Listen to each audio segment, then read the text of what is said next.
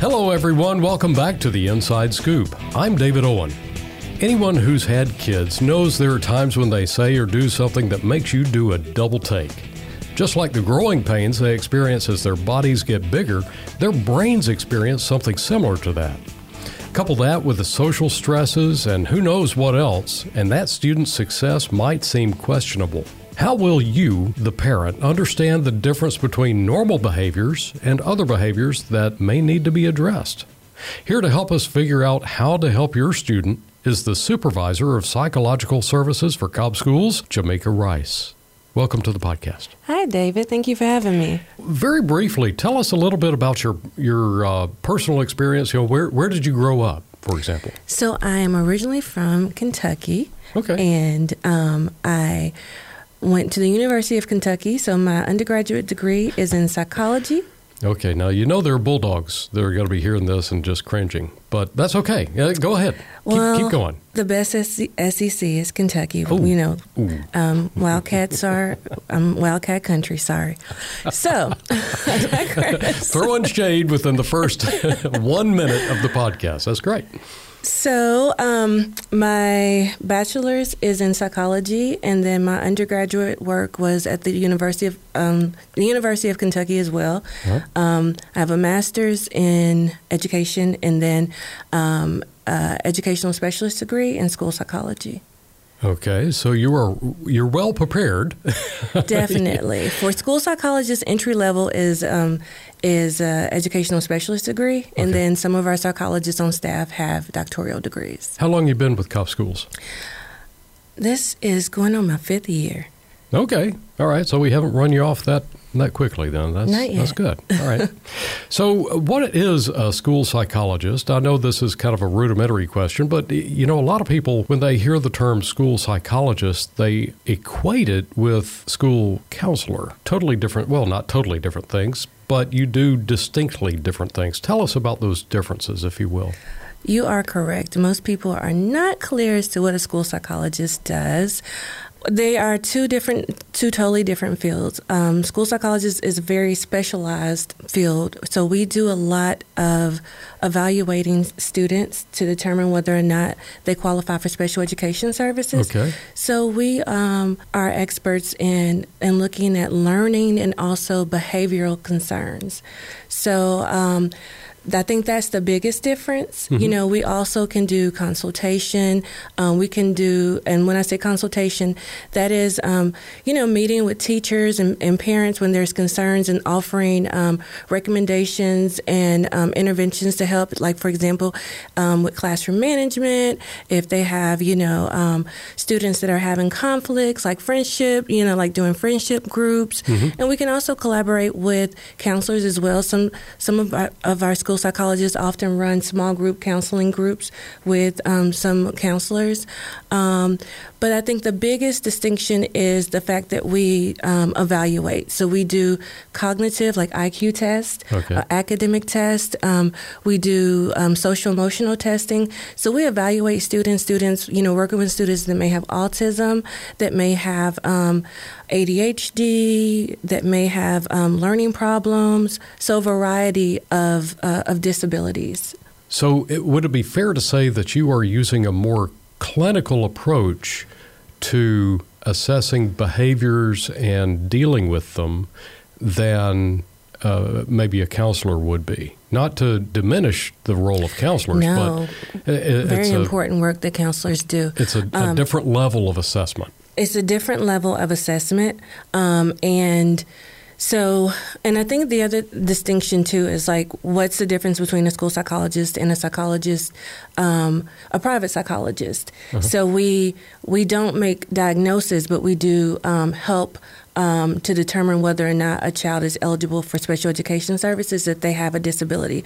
So the biggest difference is the, the evaluation or assessment piece. Okay. Um, I think that's the biggest difference between a school psychologist and um, and counselors, okay. is that we We do that piece, that we are the only ones in the school system that are qualified to administer those um, those I Q tests and the other the academic testing and social emotional testing. Mm-hmm. But we work very closely closely with um, the school teams, because the counselors also um, work with helping the teams to um, to manage the information when when there are concerns, when, when parents or teachers have concerns about a student, maybe their behavior or academic.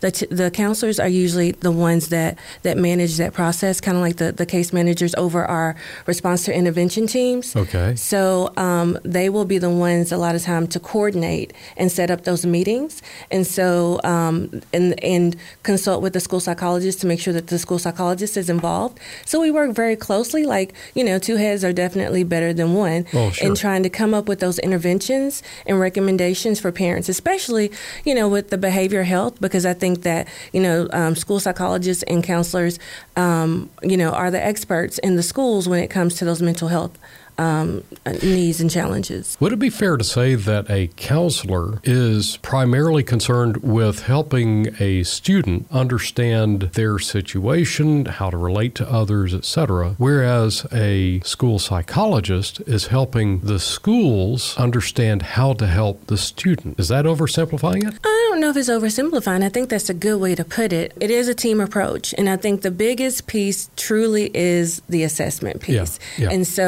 I would say that school psychologists, I always say sometimes we're like they're, they're the puzzle makers. So they take the pieces of the puzzle, um, all these different pieces, which may be from the teacher, from um, direct observation with the student, from parent concerns, um, administrators, even from the counselor's concerns. And we put it all together and help the team to try to come up with um, some interventions and recommendations on how we can support the students' sure. learning. So if you understand the student better as a team, yes. you can help the student reach yes. that success level. Okay. Well, that, that helps me. I don't know if it helps any listeners out there, but hopefully it does. Do you evaluate every student that comes through the door, or what initiates the process, I guess, really is the question? Because we know you can't interview and assess. You don't need to assess every student. Right.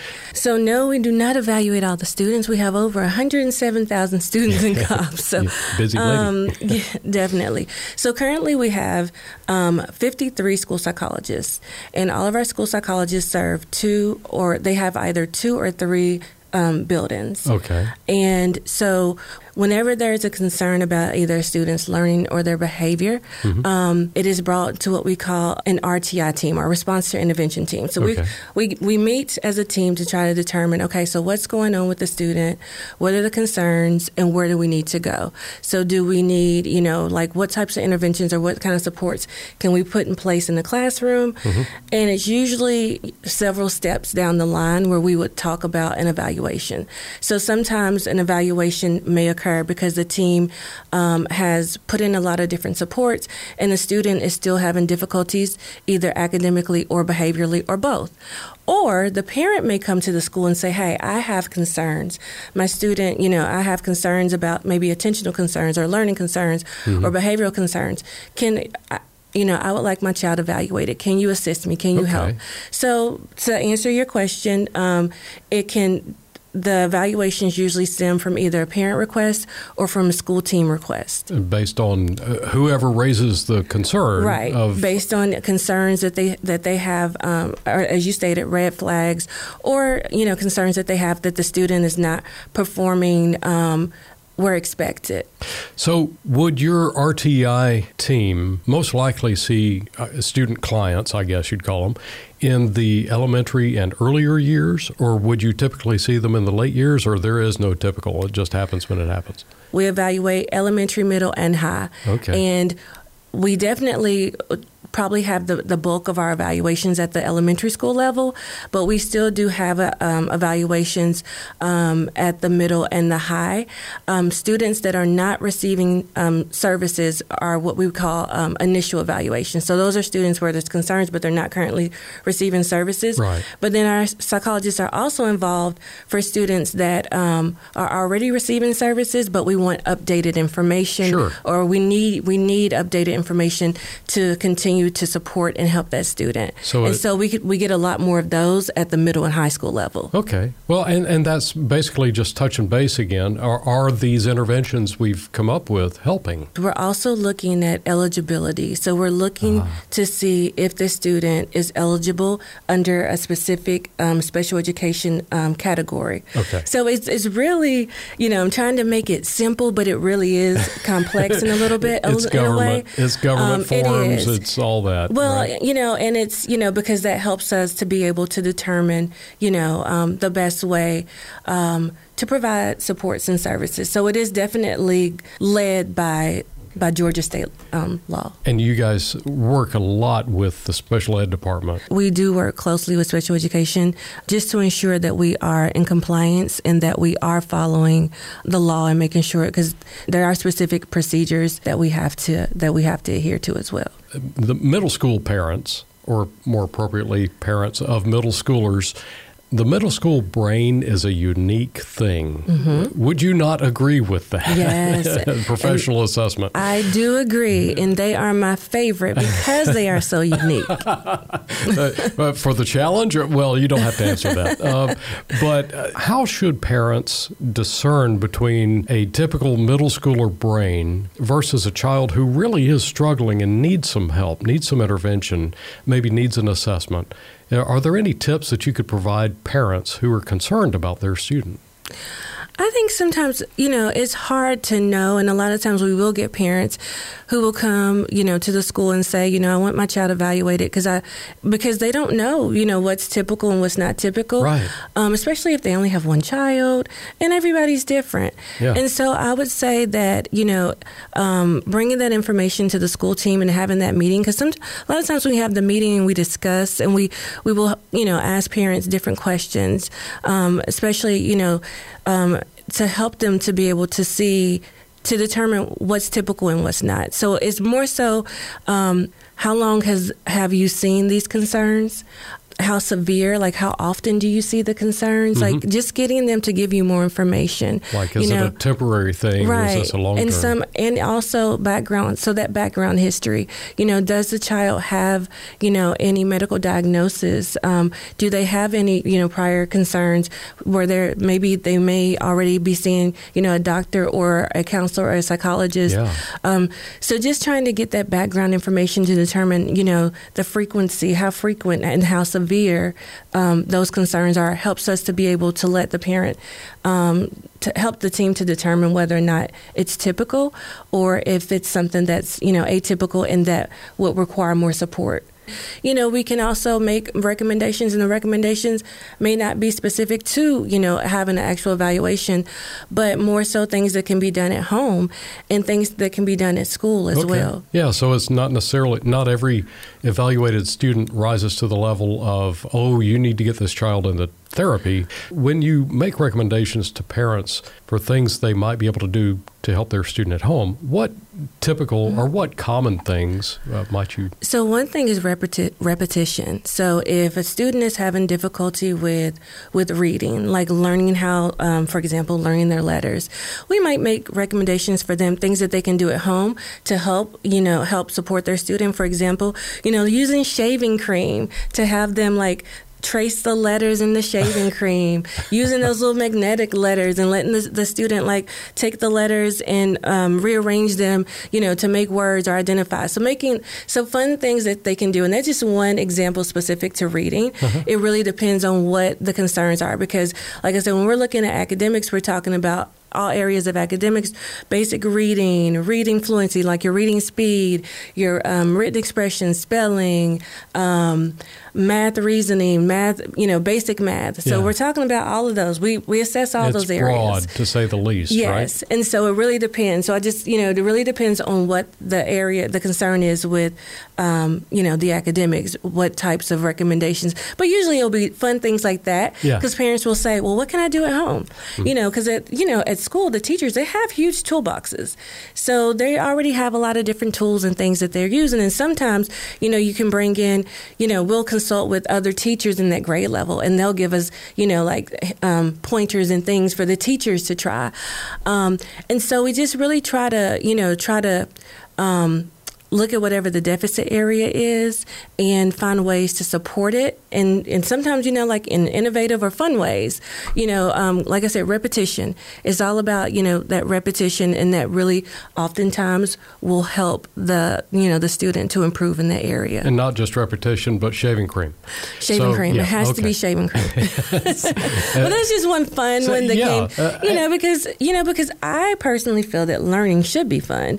You know, learning yeah. is fun. Reading is one of my favorite things to do. So whenever, you know, a student's like, I don't like to read, I'm like, are you serious? You can go into a whole different world. Yeah. So I think sometimes, you know, because the other thing is motivation, you mm-hmm. know. Um, so for for for us as school psychologists, we acknowledge that once these students have had, you know, um, an ex- extended period of deficit, then the motivation sometimes is not as high. So we're trying to definitely come up with innovative strategies to help improve that motivation as well. Yeah, motivation in any teenager is a, yeah. a real challenge, right? So uh, as we're recording this, we're getting close to the end of the first half of the year, and uh, the Thanksgiving and holiday season is, is coming up really fast. What what can parents do to help their student push through for a successful finish? Are there any big, uh, big picture things that you would recommend for their student? I would say um, the biggest thing is communicating with your child's teacher um, mm-hmm. if you do have any concerns, um, and just monitoring, you know, your students' um, progress. Um, definitely, as we are going on break, you know, a lot of times um, our students lose some of that structure, mm-hmm. and so I would say structure is, you know, trying to main, maintain some level of structure, because the biggest thing we see is that after breaks, like getting students to transition back, uh, um, especially yeah. our younger students and some, even our older students, you know, they may check out a little bit. So trying to have some of that structure still while they're on break. They can have yeah. fun, but maintaining structure, bedtime, because I'll tell you one thing that I did learn, like, you know, if you lose, if you miss sleep, you can't make it up. Yeah. And being able to function, being able to, you know, to attend has a lot to do with, with your sleep. So making sure that they're still getting sleep. I know they want to stay up and they want to play video games and watch T V, um, but making sure they still get that structure, because it will really help transition them back. Yeah. And so that we can keep them, you know, um, on a high and and motivated to succeed. So I would say, you know, and definitely if you do have concerns, you know, going to the school, you know, having conversations with the teacher, knowing that school psychologists do exist, um, and that we are there, that we, we're more at the tail end. There's so many, that's what I was trying to get to. Yeah. There's so many um, other pieces that we want to exhaust before we actually um, got to the point of an evaluation. Yeah. Um, but you can still consult with the school psychologist. You can consult with that school team, you know, for different um, specific pointers um, to help your child, depending on, you know, what what the deficit area is. But I would definitely say one of the things I would say is just, you know, trying to maintain some type of structure uh-huh. um, and consistency to help them transition, and just, you know, um, communicating with them, asking them, so what did you learn today? You know, you will be very surprised, like the re- having the student reframe and teach you by telling you what they did, which I do know high schoolers, they'll say, you know, the conversation will be like, we just, it, it was school, and they don't want to talk about it. But with our younger students, you know, like asking them questions about their mm-hmm. day, because um, that also helps them, like, to teach you that information, and to, so it helps them, it helps to reiterate once again, so that they can, um, you know, um, um, be able to better recall what they learned at school, and that the information will truly sink in. So. Well, when it comes to dealing with minds, whether it's a child or an adult, fully understanding what's going on usually is not a quick fix thing, and uh, certainly more than we can cover in just one podcast episode. We could go on and on, but you have definitely shed some light on some key things, and most importantly, you've you've helped us better understand your department's role and um, and, and leading the students to success. Thank you so much. I appreciate you Thank coming you. by and taking the time here. Thank you. Uh, so, folks, if, if you're a parent out there and you want to know more about uh, what uh, psychological services does in Cobb schools, as always, check the uh, show notes for links that will help you do that. And, of course, follow, like, and subscribe so that you can be aware of when the next podcast is released. You can also leave us a review using the link in the show notes. So thank you for listening to The Inside Scoop, a podcast produced by the Cobb County School District.